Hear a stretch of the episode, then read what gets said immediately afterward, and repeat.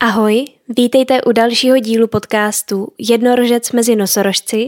V této epizodě je se mnou Matyáš Orbán, se kterým se bavíme o jeho podnikání Lepé Foods.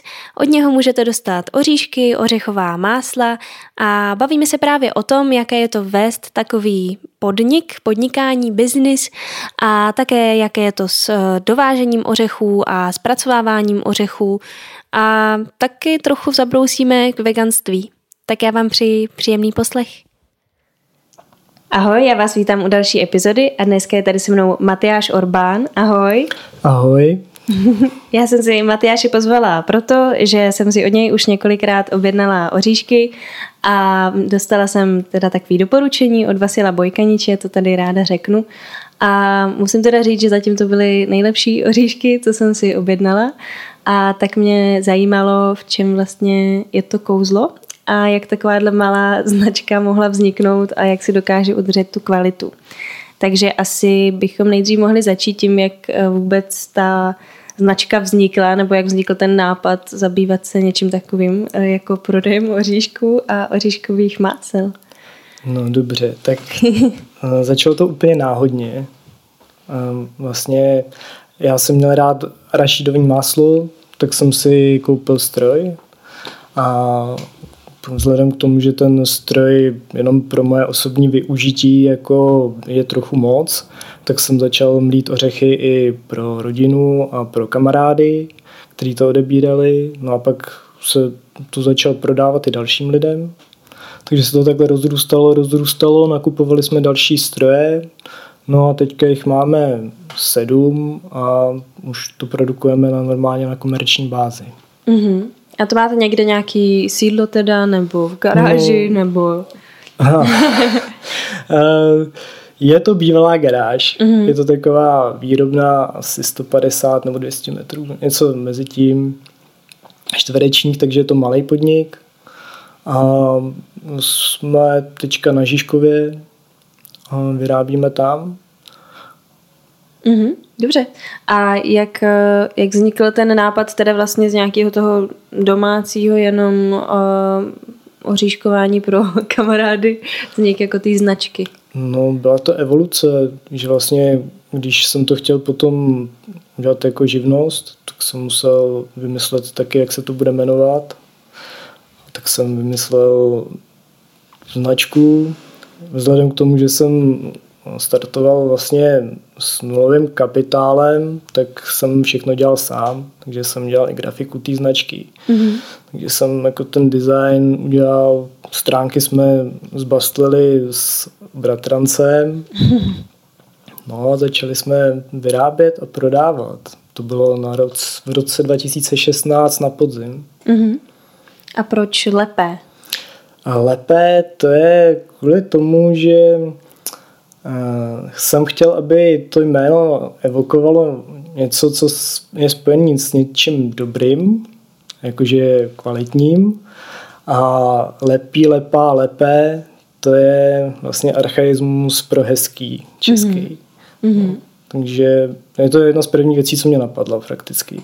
A kvůli tomu, že to nezní ani nějak moc konkrétně, ani moc abstraktně, a právě protože to nemá pro většinu lidí úplně konkrétní význam, tak se mi to zdá jako docela hm, vhodný název pro potravinářskou značku.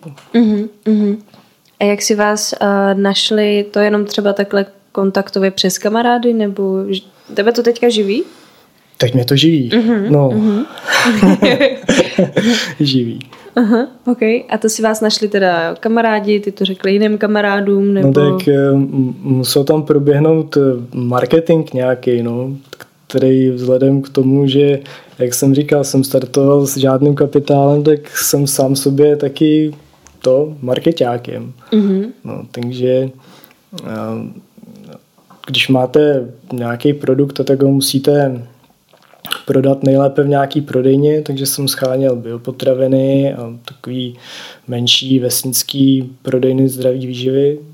No mm. a vlastně to je taky vlastně ten segment trhu, který mě zajímá víc už kvůli jako mému přesvědčení, že jakoby mm, nejsem úplně velký fanda velkých řetězců. Mm.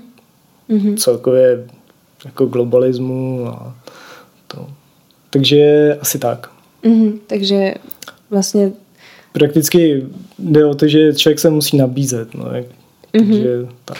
A musel si třeba nějak změnit jako nějaký své vnitřní nastavení nebo vztah k tomu, protože ten marketing je sám o sobě občas mi přijde takový, já nevím, že to je hodně těžký, že se o tom člověk sám musí jako něco v sobě překonat, aby tam bylo takový to, kupte si nejlepší tohle, to no, je to nejlepší. No, přesně tak. Přesně tak. Že já ty ořechy se snažím prodávat co nejlepší, aby ta kvalita byla taková, že sám bych si je dal. Mm-hmm. Jo, že nejsem, bych nedokázal prodávat ořechy takový, o kterém vím, že ta kvalita není taková, že bych je jet sám. Jo. Takže mě jde o tu upřímnost vůči tomu konzumentovi. No a ten marketing často, hlavně v potravinářském segmentu, není založený na upřímnosti vůbec. Jo? Hmm. Že to se, jo, to se dá třeba ilustrovat na třetinovém cukru. Že spousta, spousta, že to byla taková vlna, kdy se hodně marketoval třetinový cukr, a přitom třetinový cukr je úplně ten samý cukr jako řepkový. Mm-hmm. Teda řep, řepnej. Mm-hmm. Jo, že no, je to sacharoza, není v tom žádný rozdíl. Jediný rozdíl je, že třetinový cukr se dováží z tropů, z Karibiku nebo z Indie. A takže jediný rozdíl je ta ekologická stopa. No mm. a jsem jenom tak mimochodem jsem si počítal, kolik ropy je potřeba na to, aby se dovezla z Karibiku tu na cukru a vyšlo mi to, mám pocit, na 60 kilo. 60 kilo na tunu. Mm-hmm. Což je hodně ropy. Mm. Vůči praktický nule, když se to uh, vyrábí jako místně. Mm. Tak to je taky důvod, proč my nepoužíváme třinový cukr. Mm-hmm. No. Takže ten marketing pro mě je taková součást toho biznisu, která je moje nej, neoblíbenější a taky to vysvětluje ten, eh, tu moji pozici na trhu asi. Asi mm-hmm. takhle. Mm-hmm. A chtěl bys si to teda vlastně udržet takhle malý, co nejkvalitnější, nebo... Uh, no, ty potraviny, když se dělají malým, tak to není udržitelný. Kvůli tomu, že člověk má nekonkurenceschopní ceny. Hmm. A to byla taky moje taková idea, taková idea, která byla hodně naivní, že eh, jsem chtěl vyrábět to jídlo kvalitnější kvůli tomu, že mi připadalo, že na českém trhu eh, je větší nabídka těch potravin, které jsou nekvalitní. Mm-hmm. Jo, že eh, ten český spotřebitel je orientovaný na cenu, ne na kvalitu. No. Ale vzhledem k tomu, že nemám ekonomické vzdělání, tak jsem nebyl schopný vyhodnotit, že když je tady ta poptávka, ta poptávka je nějak zakotvená v té populaci, no tak když já přijdu s nabídkou, která vlastně je mimo tu poptávku, tak samozřejmě ne, se na tom nic nezmění. Jako, že ty, nezměním tu situaci na tom trhu. Takže jakoby eh, pořád nejsem konkurenceschopný cenou, i když mám vysokou kvalitu, ale není potom poptávka. Mm-hmm. No. Mm-hmm. A kvůli tomu, aby se na tom něco změnilo, tak je potřeba marketing. Mm-hmm. Jasně. Takže takový jako přebíjení karet prostě. No. Mm. Ale zase, zase něco málo změnilo s tím, když se tady začaly hodně nabízet farmářské potraviny a tak. Ale zase na druhou stranu eh, ty řetězce třeba sklizeno, a nechci být moc jako konkrétní, ale no, že se nedá říct, že by se nějak uchytili. No. Je to tak, no. Ono i teďka, tak taky nebudu konkrétní, ale třeba bez obalu, tak to teďka, to teďka prostě musí zavřít některé prodejny a vlastně bude fungovat na trošku jiný způsob, než fungovalo do teďka, jako hmm. klasická prodejna.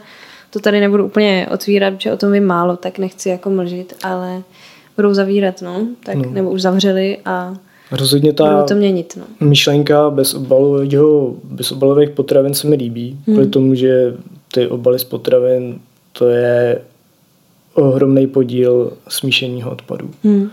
A to odpadové hospodářství mě zajímá, protože ochrana životního prostředí to je obor, co jsem studoval, mm-hmm. takže a, jako líbilo by se mi, kdyby to šlo a je potom poptávka, že ty bezobalové prodejny u nás poptávají, jestli bychom jim mohli dodávat nějakým způsobem bez obalu ty krémy. No, ale není to moc možný. No. A přitom, že třeba to balení do skla, my balíme do skla prakticky jenom z marketingových důvodů. Že to není jako... Mm, kdybych chtěl balit ekologicky, tak bychom to balili do plastu. Mm-hmm. No. Jak to? No kvůli tomu, že sklo má uhlíkovou stopu eh, srovnatelnou se sklem, možná i horší. S tím, že to sklo je ještě těžký, takže eh, ta doprava toho skla ze sklárny sem mm. a ještě potom toho produktu eh, k distributorovi a distributora do prodejny a z té prodejny ke spotřebiteli, tak se vozí vlastně Eh, dvojnásobná hmotnost toho produktu. Že mhm. vlastně, mm-hmm. když máš um, 200 gramový balení naší pasty, tak celkově to váží 400 gramů, kvůli tomu, že ten zbytek je to sklo. Mm-hmm. A kdyby to bylo v plastu, tak by to bylo 220 gramů. A přitom, když potom chcete zrecyklovat to sklo, tak ho musíte zahřát a spálíte, většinou se to zahřívá um, fosilním palivem, mm. takže je to jedno, jestli ropa nebo uhlí, jako je to fosilní. No a uh, spálíte na to tolik paliva, kolik byste dali do syntézy toho polypropylénu nebo mm. PETu nebo čehokoliv. No ale jak to vnímáš třeba z ohledu toho potravinářského? Protože já třeba osobně jako nevím, jestli mám jako zkreslený pohled na to, ale daleko mm, radši, byť jenom pocitově si zabalím věci do skla, nebo zabalím do skla, jasně, dám no. si je prostě do skleničky, než, než že bych si je nechala prostě zafoliovat jako do pytlíku, no. No, mně je to sympatičtější taky, kvůli tomu, že třeba já ropný průmysl rád nemám, kvůli tomu, že je to um, neřekl bych nemorální, ale není to žádný biznis, který by nějak jakoby lidem prospíval, mm-hmm. ale zároveň eh, mi připadá, že eh, dovážet sem z Francie sklo je iracionální. To jo.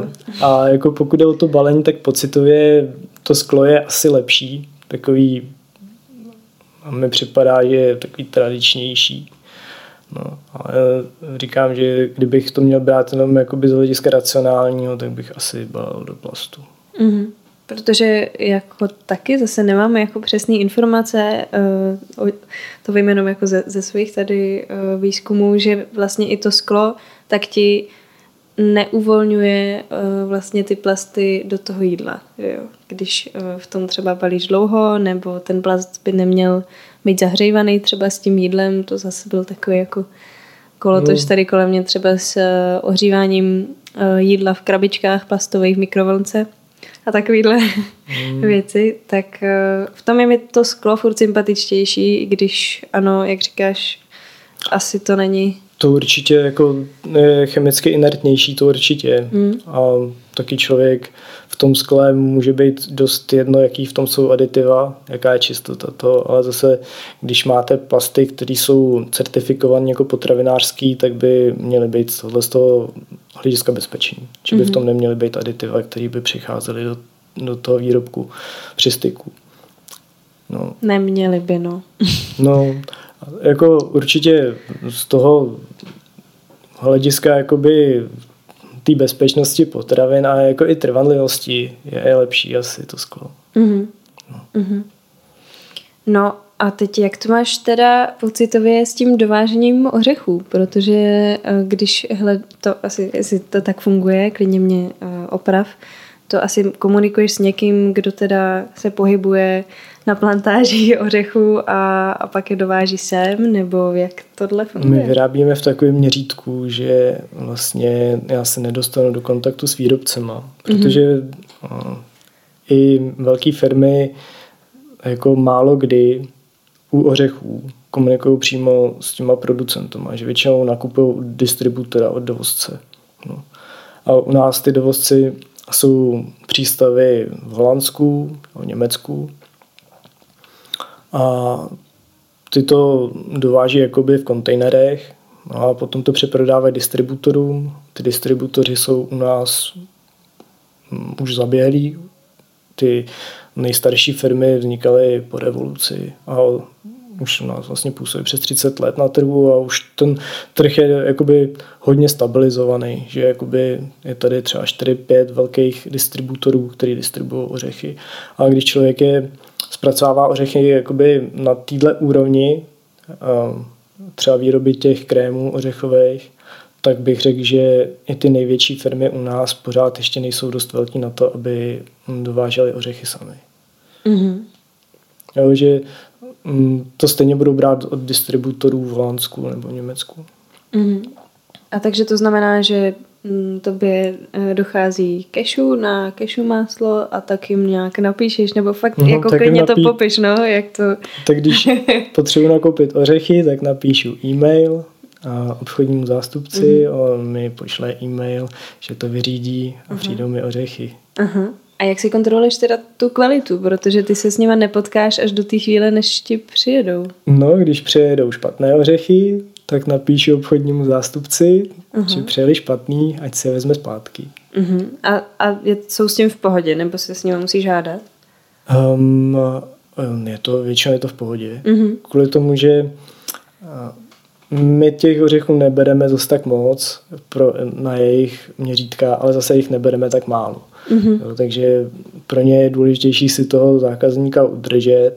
Takže mm-hmm. a e, taky já teďka už beru od osvědčených dodavatelů, který mají nějakou stálou kvalitu, nějakou vyrovnanou. To je problém, u některých dodavatelů je problém s tou kolísavostí kvality, že jako občas mají ty ořechy dobrý, potom je mají horší. No a to právě vede k tomu, že jsou tam hodně velký podíl vratků. Mm-hmm. No a tak se potom musí vybrat dodavatel, který má tu kvalitu co nejstálejší. A taky to vede k tomu, že nemůžeme brát všechny no, suroviny od jednoho dodavatele, že musíme vybrat prostě dodavatele, který mají třeba dobrý kešu, do, dobrý lískáče, nebo naopak. Teďka velký problém je sezam na tahiny, kvůli mm-hmm. tomu, že my vyrábíme tahiny i přesto, že by bylo jednodušší to dovíst už umletý, tak ho vyrábíme, že si pražíme sezam a vyrábíme ho. A kvůli tomu, že ten sezam, co se dováží k nám, se používá z naprostý většině jako posypový materiál v pekařství, mm-hmm. tak nemá takovou kvalitu, kterou potřebujeme. Takže je to složitý najít dodavatele, který by měl stálou kvalitu sezamu. No. Mm-hmm. Hmm. To mě vlastně nenapadlo, že ne všichni to chtějí na buď to jenom přímou spotřebu jako samotného sezamu, anebo teda jako na tahiny, ale že to třeba je jenom doplněk, no, takovej no. všeho. No.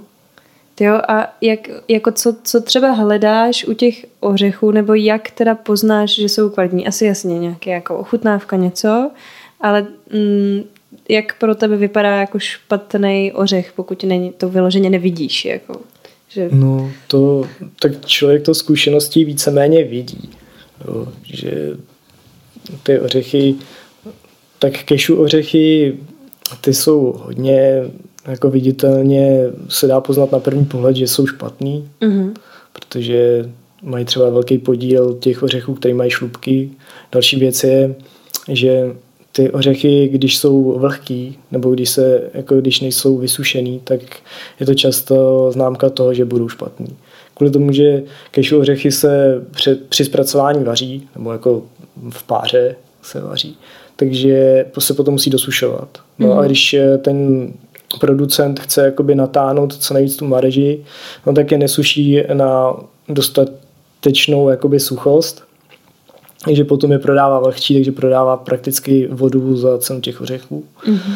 No a když jsou mokrý, tak se či, rychleji škazej a je to většinou poznat, že i na té kvalitě, že jakoby ten producent, který jakoby eh, chce vydělávat na tom, že nedosuší, tak zároveň taky chce vydělat na tom, že prodává nekvalitní surovinu, takže mm. ty měkký kešu ořechy bývají často známka toho, že jsou nekvalitní. Mm. No. Ale zajímavé je, že eh, co jsem se setkal u zákazníků, tak eh, je to tak půl na půl, že některým lidem tyhle ty vlhký kešu ořechy chutnají. Mm-hmm. Jo, že naopak byly stížnosti, že ty ořechy jsou přesušený a tak. Mm-hmm. No. Ale zase mm, ty ořechy, když ty kešu ořechy, když jsou tmavý, tak se te, tak bývají jako špatný. A taky uh, oni se jakoby loupou, oni mají jako vnější šlubku, a pak má ještě vnitřní šlupku na tom ořechu. No a když je tam velký podíl těch vnitřních šlupek, tak to je taky pochopitelně špatně. Takže mm. jakoby vizuálně se to dá poznat. No. Mm. A chuťově taky, oni občas ty ořechy, kešu ořechy bývají nedostatečně tepelně upravený a potom jsou takový palčivý. No. Mm. no a třeba u lískáčů tam zase u nás, tím, že se pražíme a loupeme, tak potřebujeme, aby nebyly čerství. Kvůli tomu, že čerství nevyzrálý jakoby jádra diskový, tak se nedají upražit a oloupat. No. Ale zase zároveň nesmí být moc starý, kvůli tomu, že se starý už jsou zase schnilí. no, taková alchymie s lískovými ořechy. No.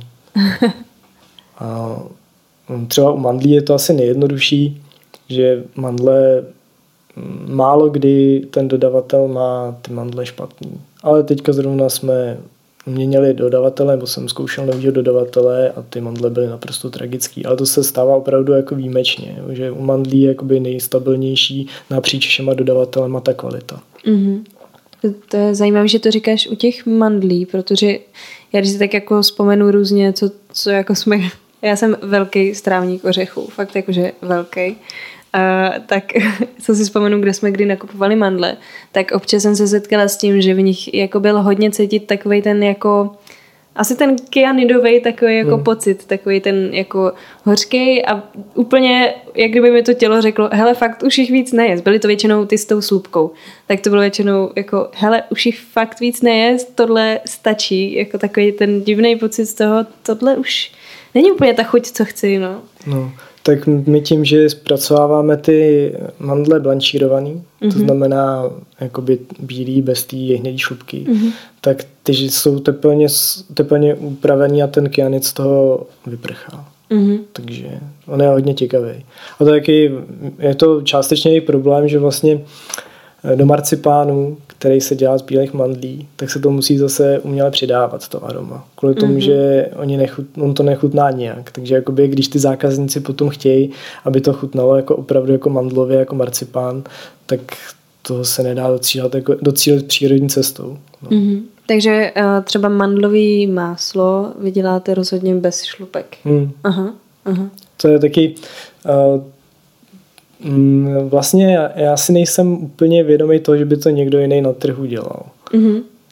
No, a je to kvůli tomu, taky částečně, ale zároveň kvůli tomu, že to máslo, když se udělá z těch mandlí se šlupkama, tak má takovou takovou chlupatou texturu. Mm-hmm. Jo, jo. No. Aha. A, Oni mají takovou. No a mi to nepřipadá, že by to bylo něco jako tak jako žádanýho. No. Mm-hmm žádoucího. A um, to, proč to ostatní dělají z těch uh, mladých se šlupkou je kvůli tomu, že používají jinou technologii. My používáme úplně jinou technologii, která nám vlastně umožňuje mlít um, všechno nepražení. Mm-hmm. Že nemusíme pražit ořechy ani nějaký jiný semena, ale třeba sezam pražíme kvůli tomu, že to chutná líp. Stejně tak lískáče chutnají líp, mm-hmm. ale jako nemusíme je pražit. Stejně tak ty kešu, mm, všechny značky ostatní mají pražený kešu máslo, my máme nepražený. Jakože víceméně tímhle s tím i um, se odlišujeme od těch, uh, vlastně vyplňujeme díru na trhu. No. Mm-hmm. No, na to jsem se ještě chtěla zeptat, protože tak mm, my jsme o tom jako trochu mluvili, v čem jste jako jiný a jak by se vlastně chtěl udržet jako spíš v menším, ale je to blbě, tak jak je to s konkurencí, protože těch, jako když si zadáš prostě oříšky tady, že si chceš objednat, tak to taky vidíš obrázek a těžko jako poznáš, jako jestli zrovna ty mandle mají dobrý nebo ne, nebo třeba zrovna spíš hmm. ty lískáče bývají problém, tak jestli ty jsou dobrý nebo ne, tak jak eh, kromě toho marketingu třeba jak to zvládáš tady v tomhle oboru, jako nějak si najít stále ty lidi, co si tě najdou? No, jak jsem říkal, tak ten marketing není moje silná stránka, mm-hmm. ale zároveň tím, že hm, se zaměřujeme na tu kvalitu, tak nemáme problém s tím, že by nám um, jako odpadávali, odpadávali zákazníci, že máme hodně stálých zákazníků. No. A jako já nemám moc zkušenosti s tou konkurencí, kvůli tomu, že nemám potřebu jakoby nakupovat jiné značky těch másel, když je vyrábím. ale, uh, ale co jsem slyšel, tak jako často ta kvalita je neuspokojivá.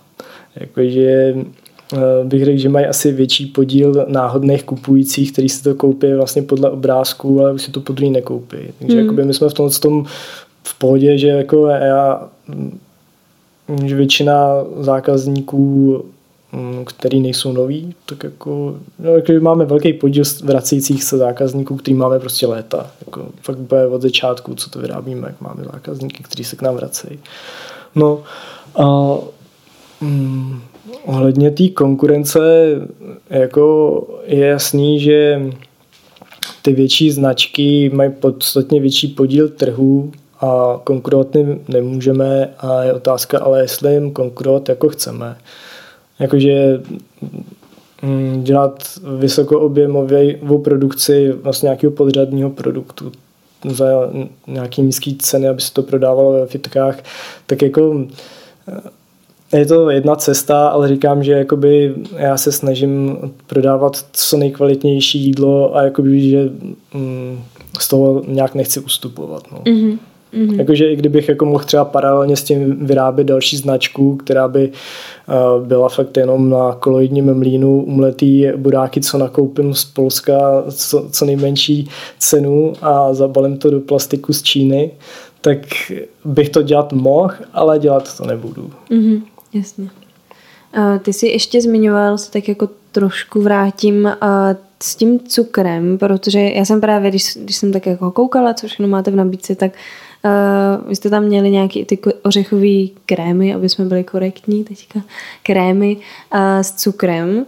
A proč chtějí, nebo proč lidi vyhledávají ty slazený um, asi produkty, kdy, i když se můžou třeba dosladit, nebo uh, mě, mě to jako zajímá, protože já už dlouho jako se snažím cukr nejíst, jako obecně, prostě spíš tak jako z ovoce a tak hmm. uh, jaký na to máš ty jako k tomu přístup, no? No, uh, my je prodáváme, protože můžeme. Mm-hmm. A mhm. ty, když to vyrábí ty ostatní producenti na kolejním mlínu, tak to dělat nemůžou. Kvůli tomu, že ten cukr se v tom nedá namlít dost najemno a potom skřípe. Mm-hmm. Takže je takový hodně hrubý. A tím, že my používáme jinou technologii, tak ho můžeme namít úplně najemno, že v tom není cítit. Takže jakoby to je jedna věc. A druhá věc je, že mě cukr nevadí. Jakože normálně ho jim a jakože se snažím i to profilovat tu značku trochu mainstreamovější. Jakože uh, bych to mohl profilovat jako, že to je zdravá výživa a že to je eh, nahubnutí a léčí to rakovinu a slepotu, ale to většinou jako není pravda. Takže když chci být upřímnej vůči tomu konzumentovi, tak prostě to jsou namleté ořechy no a když do toho dám cukr, tak vlastně na tom nic neskazím. Jako. Mm-hmm.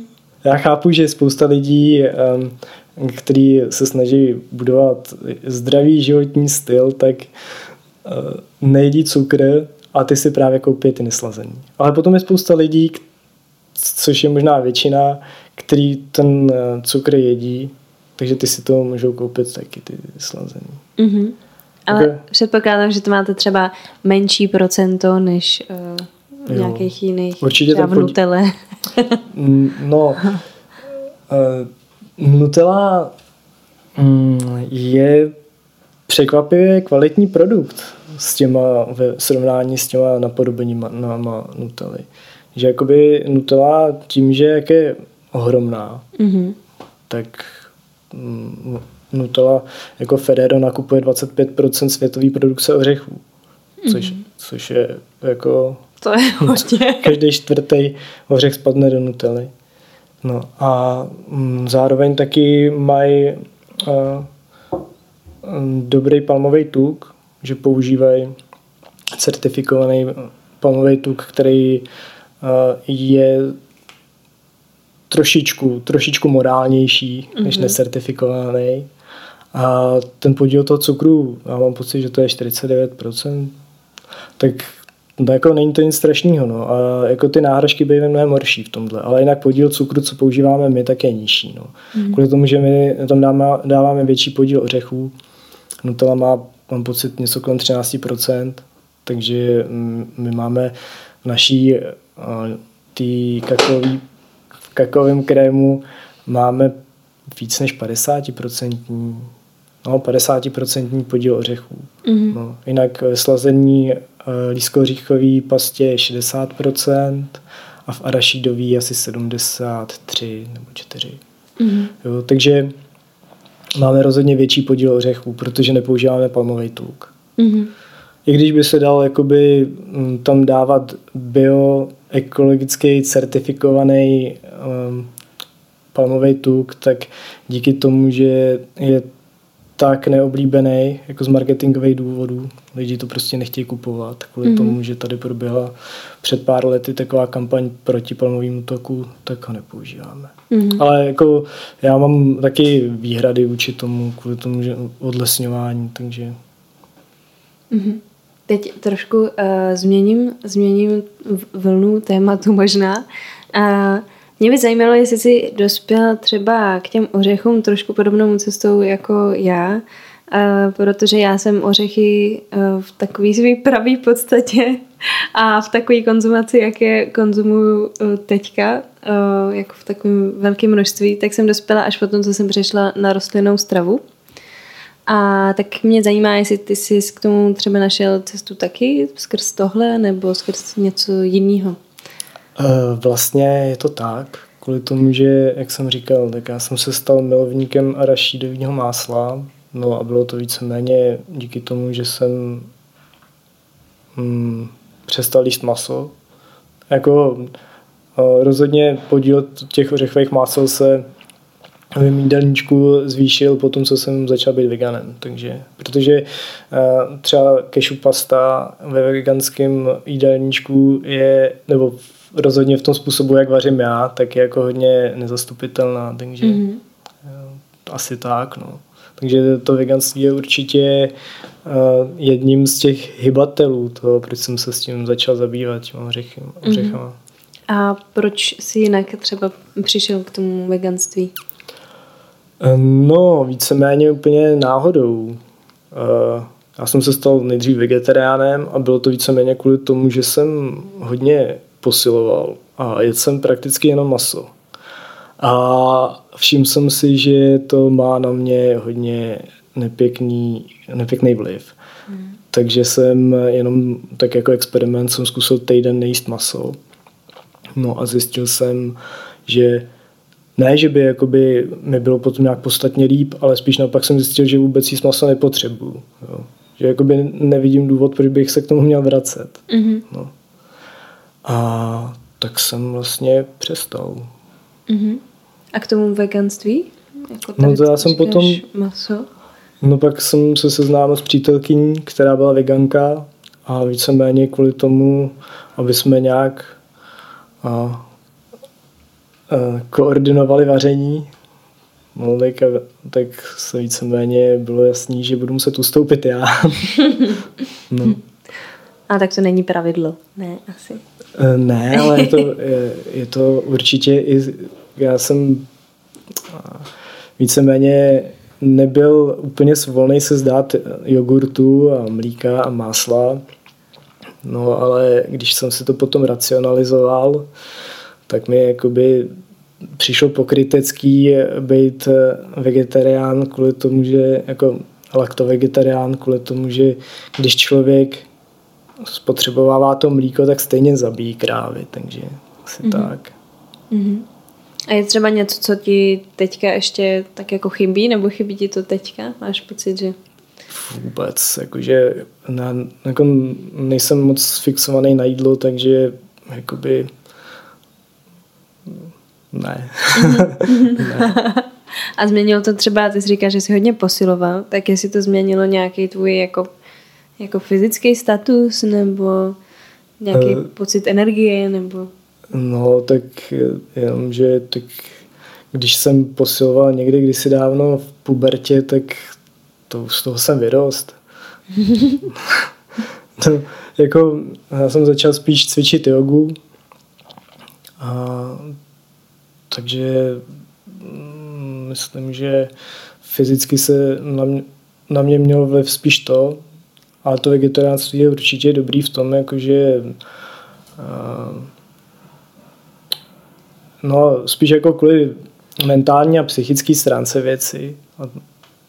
Mm-hmm. Mentální, myslíš? Můžeš to nějak jako rozebrat ještě? no, tak jde o to, že člověk je jako hm, no ta úloha člověka ve světě je jiná než zvířat. Asi takhle. Jo. Že člověk si může vybrat, jestli bude jíst zvířata, anebo jestli nebude jíst zvířata. Ty zvířata si vybrat nemůžou. No a člověk by měl spíš zvířata ochraňovat, než aby jim ubližoval. Mm-hmm. No. Takže mm, když si člověk jakoby tohle to uvědomí, tak myslím, že to jako celkově to změní ten jeho postoj vůči sobě samému a vůči těm zvířatům. Mm-hmm. No. Mm-hmm. A kdo doma, to je taková to je jako možná osobní otázka, ale kdo doma víc vaří? Mě to jenom zajímá z pohledu spíš jako tady, že já mám taky veganskou domácnost a u nás prostě už, už se to maličko vyrovnalo, ale předtím vařil převážně můj partner. no, tak u nás je to um, partnerka, když pracuji. Ale když nepracuju, tak radši já. Mm-hmm. Kvůli tomu, že uh, partnerka se snaží, ale popravdě řečeno já vařím líp. tak to máme si podobně tady. A ty si říkal, že, si, že používáš hodně to, ten cashew krém a mě to docela zaujalo, protože my často používáme spíš třeba uh, kokosový mlíko na nějaké jako omáčkové věci. Na co ho používáš ty, ten jako cashew krém konkrétně třeba? Na omáčkové věci. Jo? No. na nic jiného. Ne, tak na, na všechno se dá použít. No. Mm-hmm. no jako rozhodně na zahušťování a třeba do indických jídel, jako do sabji, anebo do jako náhražka víceméně smetany. Mm-hmm.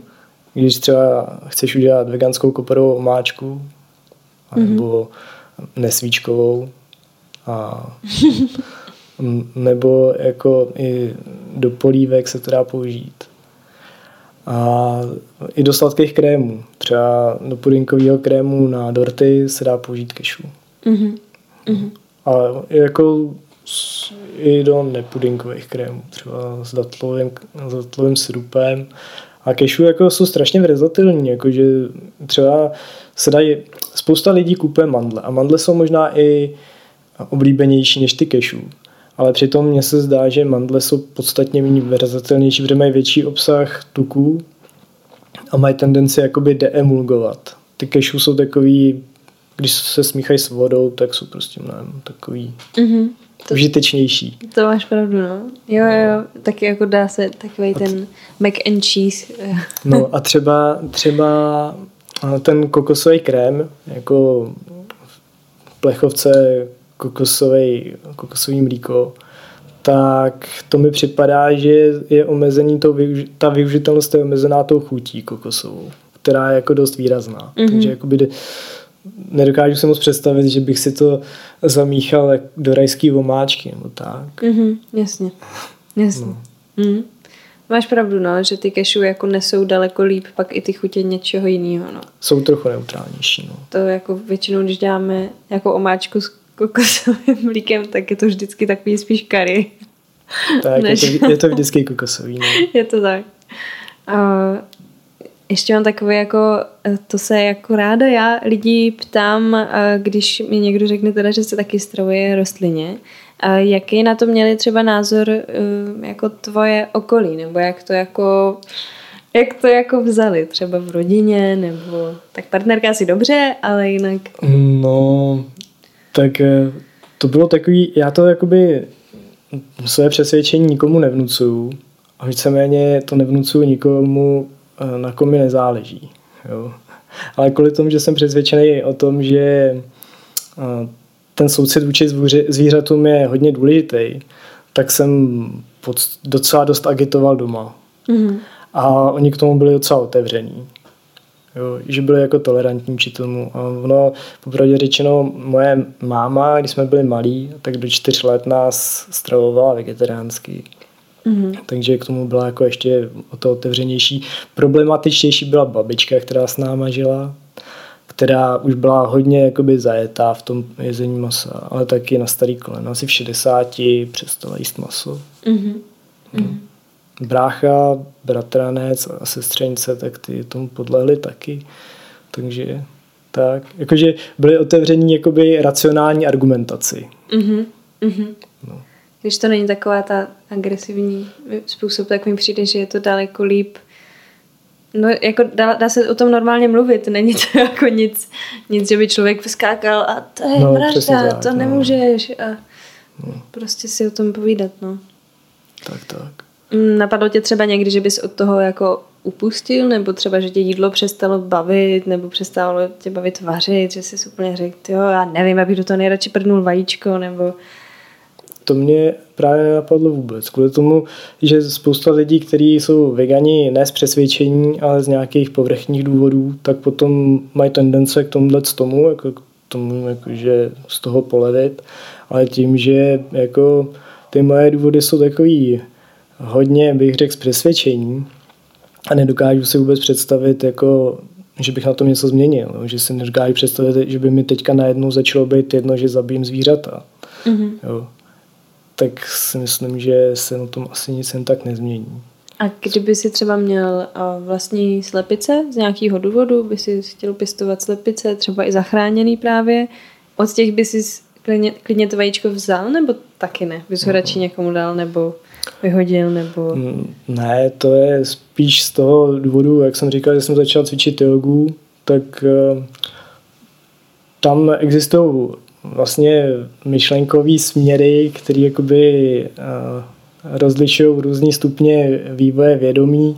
No a kvůli tomu, že některé ty tvorové mají vědomí a některý nemají, tak se podle toho lišejí do různých skupin, jakoby rozčlenují.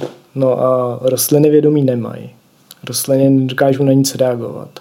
A jsou jakoby generativní. Když uříznete kus kytky, tak se dá z toho udělat další kytka.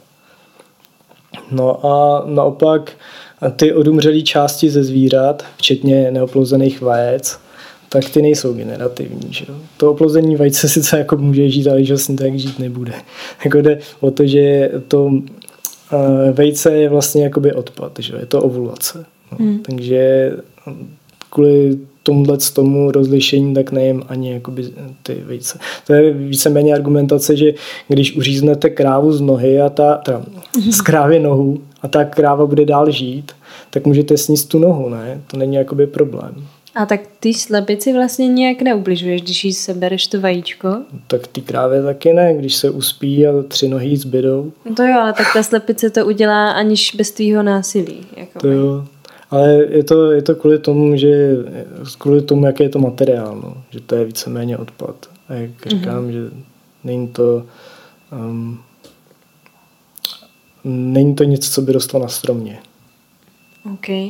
To já jako tě nenapadám, to jenom zkoumám, mě to jako baví, baví otevírat tady ty... Ne, jako ty... z mýho pohledu, kdybych to měl jakoby čistě jenom z racionálního hlediska no, toho, co je morální a co ne, tak jakoby neoplozený vejce jako takový, když člověk sní, tak to není nemorální. Mm-hmm. Kvůli tomu, že to je odpad. Mm-hmm. Že tý, slepici to neublíží, když je neoplozený, tak v tom nemůže být ani žádný kuře. Mm-hmm. Takže jakoby na tom není nic špatného. Mm-hmm. No ale říkám, že kvůli tomu, že mám, jsem ovlivněný jakoby i s tou filozofií uh, indickou, mm-hmm. tak která jakoby pojídání těch vajec neuznává, tak to nedělám. Mm-hmm. Mm-hmm. A ty jsi byl někdy třeba v Indii, nebo měl jsi, byl jsi na nějakém kurzu no, třeba jogovým, takhle zaměřeným hodně? Asi tak. Aha. V Indii jsem nějakou chvíli byl, párkrát. Mm-hmm. No. A je to třeba země, kam tě to jako vrací, táhne nějakým způsobem? Uh, vrací... Uh... Jako myšlenkově tě to tam možná vrací, ne? Jako když říkáš tady ty... No určitě... Nacítění. Uh, určitě Indie je moc hezká země a líbí se mi i to, jak je multikulturní taková. Tam je to svět sám o sobě, ale nemůžu říct, že bych jakoby, kdyby, že bych se teďka zbalil a jel tam bydlet. Mm-hmm. No, kvůli tomu, že je to pořád ještě rozvojová země. No. Mm-hmm. Nedokážu si představit, že bych, když jsem jakoby zvyklý na to žít tady, takže bych se zbalil a jel do Indie. Mm-hmm. Jasně, no. Hmm. Máme velký problém třeba se zdravotnictvím. OK. Uh, no, ještě jsem se chtěla, ještě tady jsem se koukla do nějakých svých otázek a ještě zase maličko vrátíme k Lepe. Uh, Lepe Foods, tak se teda jmenuje tvůj business. A chtěla jsem se zeptat, jestli tam třeba plánuješ uh, ještě nějaký další produkty zařadit. Vím, že teď máte nějak poměrně nově uh, datle jste zařadili? No. Ty produkty, tam je problém v tom, že bych potřeboval udělat nový e-shop. Uh-huh. A vzhledem k tomu, že ten e-shop náš jako takový, tak není dost velký na to, abych ho dělal úplně nový, tak jak si představuju já, uh-huh. na komerční bázi. Tak jako na tomhle e-shopu asi další produkty nezačneme přidávat. Jenom, jenom možná málo. Možná se tam něco málo změní, ale to uvidíme, jako, že tam přibydou další kategorie. Pak by to asi šlo, ale vidím to spíš v horizontu spíš příštích let, než že by to bylo blízkém horizontu. Ale určitě budeme ten sortiment diverzifikovat kvůli tomu, že určitě ty ořechy a ty sušené plody, to není důvod je neprodávat. Jako když seženeme kvalitní a stálí dodavatele. Mm-hmm. No. A taky bych chtěl zkusit nějaký nový produkty, zdraví výživy, no, nějaký jakoby zdravý junk food. Mm-hmm, mm-hmm. Jako už hotový, hotový No něco, něco jako ne, masla, jako, že... ale trošičku jiný směr, no. Mm-hmm. Jako třeba tyčinky, anebo... Mm-hmm. Jako vyrábět taky, anebo že bys... Že jsme vyráběli. Jo, mm-hmm. no. Něco jako, jako mysli tyčinky. No. mm-hmm. OK. Eh, no, eh, ještě mám tady moji oblíbenou otázku a to je, eh, jaký je tvůj sen? Já si totiž myslím, že lidi by měli o svých snech, co mají, mluvit a ne, netajit si je, aby jako se jim líp krystalizovali a líp se dokázali definovat a představit a třeba i líp plnit. Tak kdybys mi ho chtěl říct, můžeš, jestli to je nějaký menší sen, co mi tu prozradíš, taky budu rád. Uh, sen. Uh... Co bys si přál vidět, zažít, nebo mít? No, mít. nebo nevím.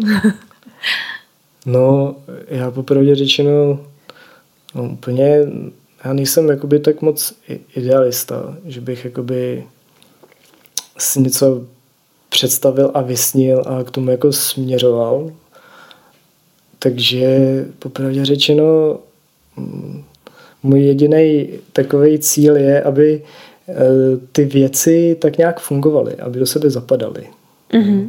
Takže když jakoby něco hezky do sebe zapadne a něco jako hezky funguje a nekazí se to, tak mě to jakoby uspokojuje. Mm. Takže jako nepotřebuji, jako že bych měl vysněný auto a že bych chtěl mít jako hezký, blejskavý, placatý auto, co jezdí rychle, tak to ne. Mm. No. Ale jinak, jakoby pokud je o to, kam směřuje můj život, tak teďka je to z velké části naplněný tím podnikáním a to podnikání dělám víceméně jenom kvůli tomu, aby po mně něco zbylo mýmu potomstvu. Mm-hmm. Jo, že to taky nedělám pro sebe, jakože víceméně já nějak materiálně nejsem nějak náročný a spirituálně taky nemám žádný vysoký cíle. Mm-hmm. OK. tak jo. Uh, jestli tě třeba napadá něco, co jsme třeba neřekli a ty bys to chtěl říct, nebo bys chtěl někoho pozdravit, nebo... Já myslím, že jsme asi tak všechno rozebrali úplně dostatečně. Dobře. Tak. Dobře, tak jo, tak eh, já ti každopádně moc děkuju za rozhovor. A já moc krát děkuju za pozvání. A děkuju za to, že děláš takhle skvělé věci. a já děkuju za pochvalu. tak jo. Ahoj. Ahoj. Slyšeli jste rozhovor s Matyášem, já mu ještě jednou moc děkuji za to, že přijal pozvání do mého podcastu.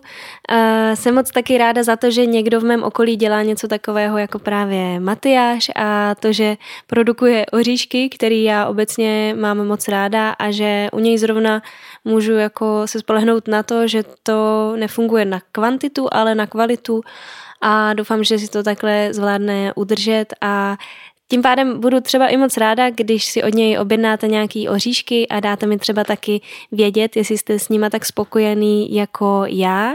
Já jsem Matyášovi i tady chtěla poděkovat za to, že mi přinesl dárek. Dostala jsem od něj mm, nějakých pár eh, tady oříšků a dvě mm, másla na vyzkoušení, nebo aby jsme byli teďka korektní, tak jsou to oříškové krémy.